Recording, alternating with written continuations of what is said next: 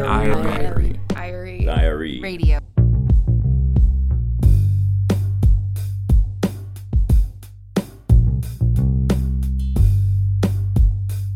Prisons and jails are some of the most secretive institutions in America.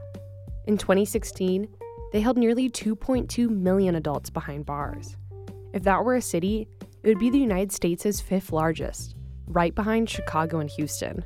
That's a huge community of people that no one hears from and no one truly understands what they've experienced, but yet we want them to get out and be completely like everyone else. How can journalists, who are often touted as a voice for the voiceless, work to amplify the voices of inmates and hear from them firsthand? That's what we'll be exploring on this week's episode. Eli Hager, a staff writer at the Marshall Project, discusses the nonprofit's Life Inside feature that highlights first person essays from inmates and people close to the criminal justice system. Part of that is just understanding that people who have actually experienced something are often the most knowledgeable about it. Next, Shaheen Pasha and Razvan Sibii, senior lecturers in UMass Amherst Journalism Department, walk us through their prison journalism course. Their class pairs university students with inmates at the local jail to tell stories from inside and out. For some inmates, the college course showed them a path forward. And we've heard from more than one guy from the inside that said, I never thought I could do this. College was not on my radar and never would have been. But now I'm considering, once I get out, I'm considering maybe going to a community college. I'm Tessa Weinberg, and you're listening to the IRE Radio Podcast.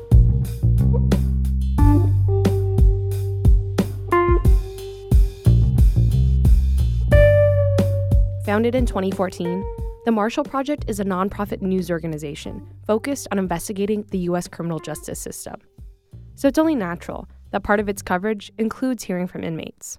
Prisons are such a closed off system. The difficulty of making public records requests, the resistance of a lot of prison officials to sunlight coming in. It's just been shrouded in a lot of secrecy for a long time. And so it's difficult for people on the outside to do the best possible reporting without talking to the people who are actually in there. So we kind of wanted to enlist people inside prisons to be our amateur reporters and to write about what they've seen. That's Eli Hager, a staff writer at the Marshall Project and the coordinator of the weekly Life Inside series, which is published in collaboration with Vice News.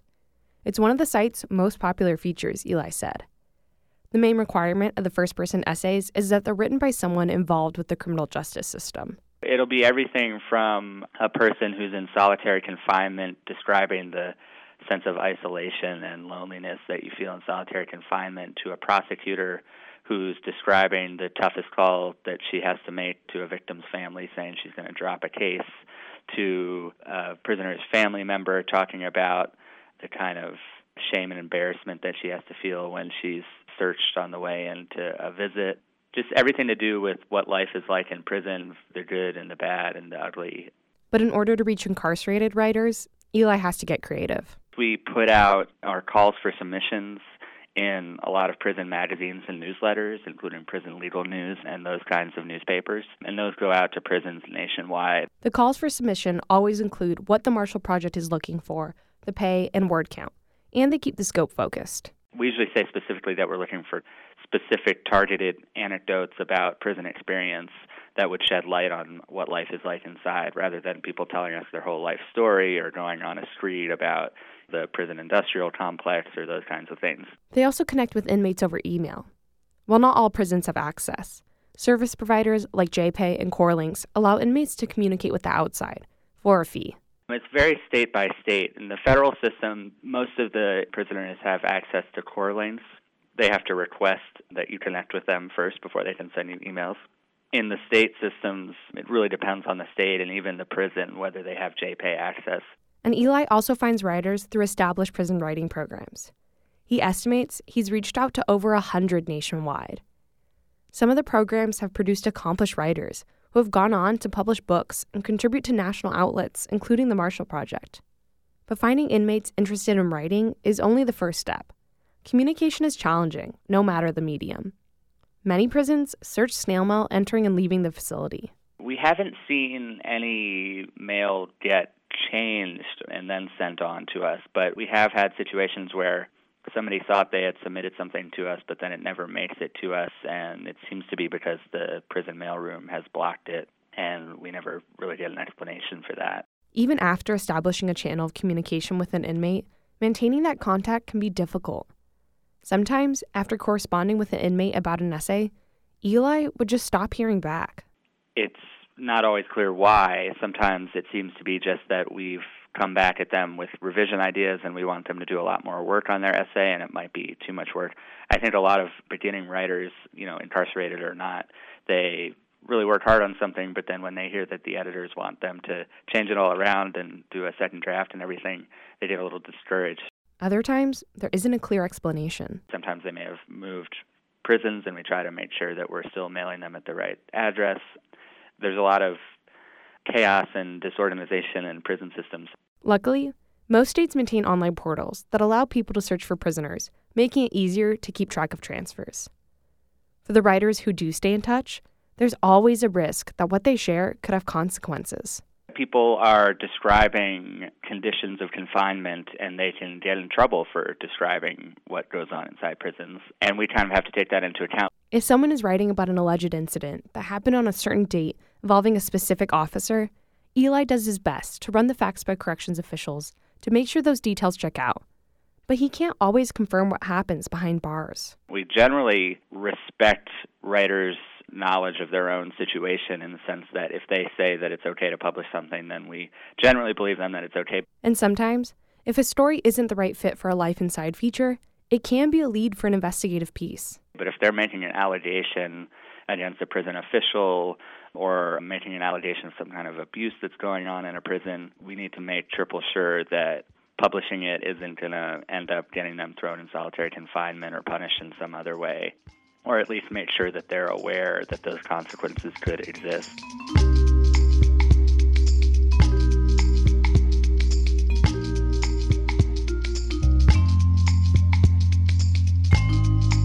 Arthur Longworth is an inmate serving life in prison without the possibility of parole for a murder he committed in 1985.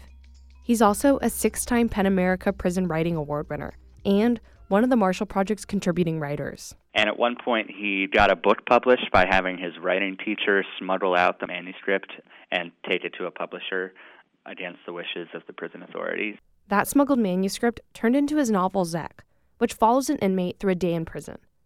While fictional, the book portrays the prison and administration in a brutal light, and Arthur's writing has come with a price. As he's been publishing these essays for us, and after he got that book published, he's been retaliated against in a number of different ways by the Washington State prison system. They put him in solitary confinement at one point, they kicked him out of the college program at one point, they kicked him out of his job at another point, they blocked his JPay email access, various things like that. The prison system also blocked Arthur from submitting an essay to the Marshall Project in early 2018. The entry, written by hand on lined notebook paper, detailed Arthur's life as an incarcerated writer. In slanted print, he wrote Like the majority of prisoners with a long term sentence, I was sent here when I was young. I've been in so long now that I can remember a dream I had last month better than what it was like to be outside prison. I don't have even a single unincarcerated adult memory. When prisons try to interfere, Eli relies on the power of the press.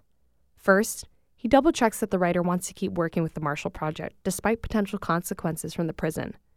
Arthur made it clear he did, Eli said.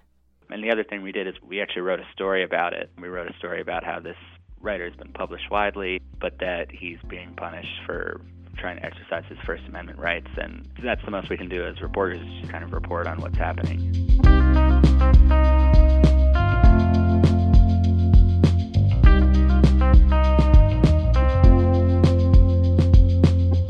With technology changing the landscape of prisons, there's more tools than ever to reach inmates. From email to tablets with limited internet access to contraband cell phones. Still, it takes creativity and a special approach to audience engagement to make sure the millions of inmates behind bars are being reached. We've definitely had a number of our stories published in Prison Legal News so that people in prison can read them because they're obviously a very important audience for us. When we're working on stories, we put ads in prison publications saying, Has anybody had this kind of experience? Has anybody had that kind of experience? To try to generate interest from people in prison and stories from people in prison. Sometimes, inmates can't even read the articles they write for the Marshall Project because of restricted internet access. In those cases, they often ask Eli to send a URL for the story.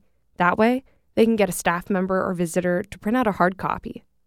There's still a long way to go in making prisons accessible to journalists. I think that a lot of state prison systems are rethinking their notions of punishment a little bit, and hopefully, coinciding with that will be a rethinking of how open they can be with the public. But I'm not sure that's quite happening yet. I mean, there's still a lot of very closed off prison systems and prison officials who think that letting reporters inside facilities is always a no go, and allowing too much contact between incarcerated people and the public is dangerous in some ways. For journalists interested in hearing from inmates in their own communities, Eli recommends reaching out to prison writing programs or volunteers who may have established connections.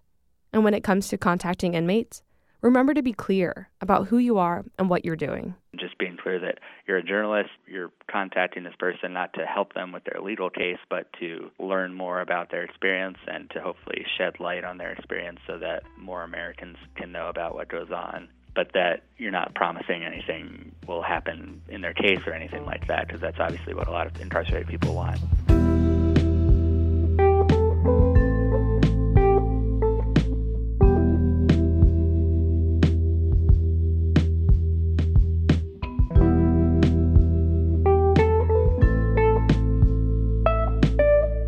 The journalism course, Social Justice Journalism Mass Incarceration, started as a passion project for Shaheen Pasha and Razvan Sibii. The senior lecturers in UMass Amherst Journalism Department were interested in telling stories about mass incarceration and wondered how they could apply their expertise at the local jail in Northampton, Massachusetts. So they started teaching intro to journalism workshops for inmates over the summer. Here's Shaheen. And at first they were a little skeptical. They weren't even sure they wanted to call it journalism because that makes people nervous. So Shaheen called it a media writing course instead. Still, Shaheen and Razvan, who goes by Roz, had bigger ideas. What if they created a prison journalism course that offered college credit to both UMass journalism students and the incarcerated men they were teaching? It was an ambitious goal. I'd love to say we followed a lot of models, but we made up a whole lot of it as we went along. That's Roz, who co created the class and teaches it with Shaheen. No one had really done this before. At San Quentin State Prison in California, inmates produce a newspaper with the help of UC Berkeley journalism students. But what Shaheen and Roz wanted to do was a bit different. We were actually having our inside guys come up with story ideas, and then they were working in partnership with our students from UMass and the guys in Hampshire County were reporting on issues and things that mattered to them, talking to the people inside, trying to get interviews with staff and administrators and all of that, while our outside students were going and getting the experts. And another unique aspect of their course? They wanted all students, inside and out, to receive college credit. And the problem with that is that credits cost money. Matriculated students pay for those credits through their tuition outside students, like in our case, the guys in jail would be, they are supposed to pay out of pocket, and it's hundreds of dollars per credit. So the question was, do we get money from somewhere, grants or donations of some sort, or do we convince the university at all levels to waive the fees for the credits? Luckily, they were able to convince the university to see the value in waiving fees for incarcerated students. But getting to that point took nearly three years. We approached it like journalists. we knocked on their doors, sent them emails, talk on the phone. We used every personal relationship we had with administrators at UMass at different levels. When it came to working with prison officials, the two drew on credibility they'd built up from volunteering at the jail over the course of three years. But they still had to establish trust. Really, we took it one day at a time. We kept pushing and pushing in every direction. Just when we thought we had it scheduled and it was going to happen. We had elections on a national level, but also local level, and the longtime sheriff was stepping down, was retiring, so everything got put on hold because the new sheriff was going to come in. To sell the idea to prison officials, Shaheen and Raz kept going back to the root of the project. We have to remember why we're there.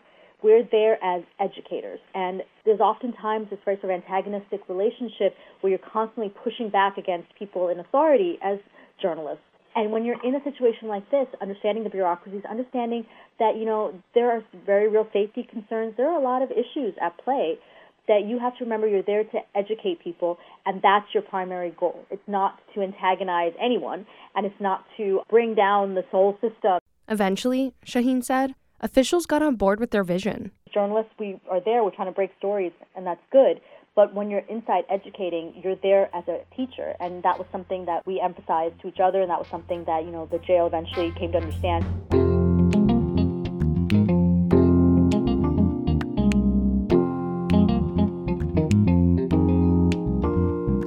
There were also ethical challenges. Inmates who were interviewed signed releases, in part to prevent intimidation. The waivers helped ensure that the interviewed inmates understood that what they said could potentially be published.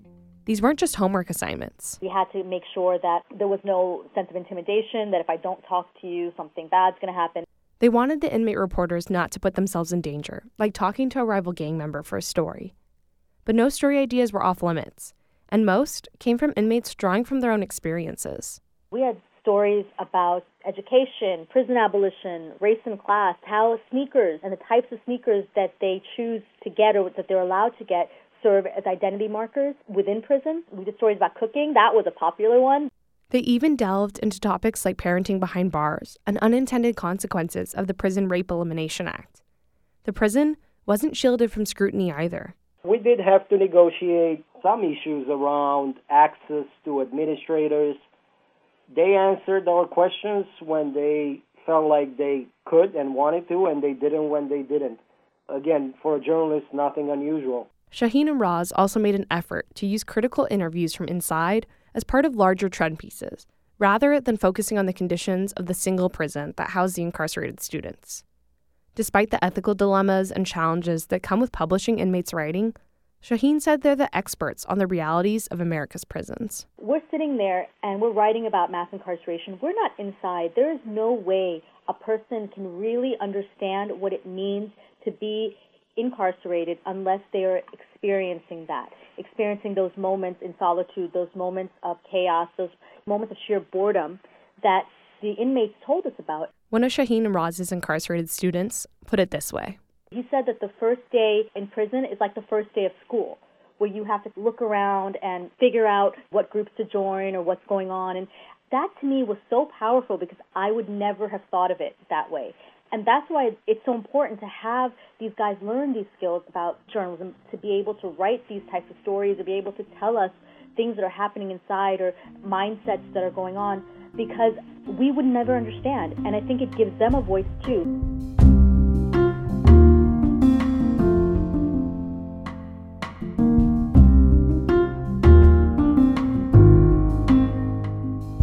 The 17 UMass journalism students and the 10 Hampshire County Jail students, the weekly two hour class on Wednesday evenings was a place where time flew by.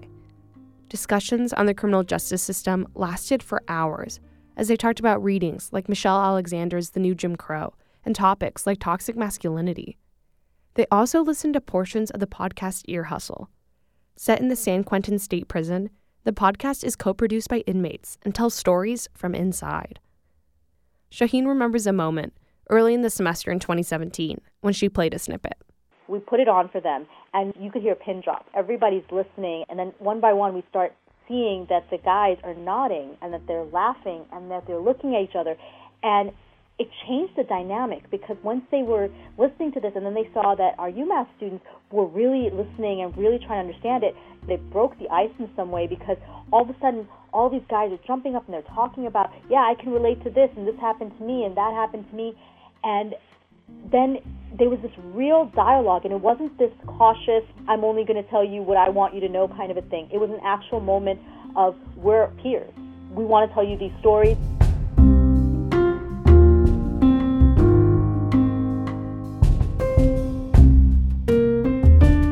In Shahina Raz's class, each group of students had something different to offer and the class was often built on mutual learning. At first, students had some reservations, but stereotypes quickly dissolved. One of our Hampshire County students put it, he was worried at the beginning that it was just what he called prison porn. Just basically these privileged students come in and are just excited to like gawk at people behind bars. And by the end of it, that's not how it was. That wasn't how it was at the beginning, but that was their fear. And they really said that it was not that experience. They felt like peers. The UMass journalism students saw the importance of talking with the community they're covering, Shaheen and Roz said. And for the incarcerated students, the class gave them more than just journalism skills or a platform to have their voices heard by a larger audience. For some, it provided them with the confidence to see college as an option. How are you going to go to college after you've been incarcerated if you cannot even imagine yourself in a college course? So we brought the college course to them. They saw themselves thriving in a college course, not only doing well, not only being able to hold their own with college kids in discussions, in assignments, in readings, in everything, in reporting, but also enjoying it.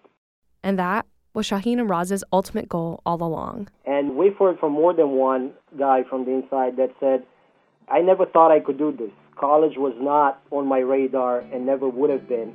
But now I'm considering, once I get out, I'm considering maybe going to a community college.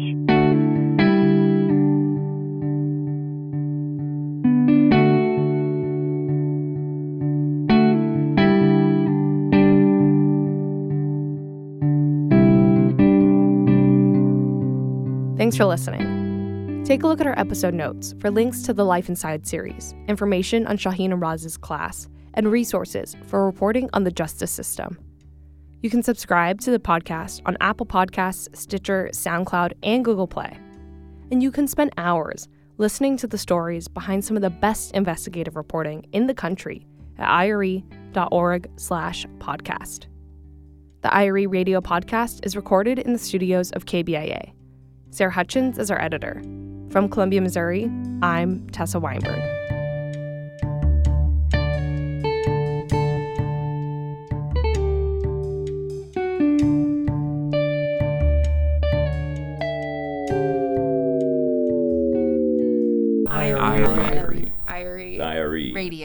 Radio. Podcast. You might want to do that over. Okay. Podcast.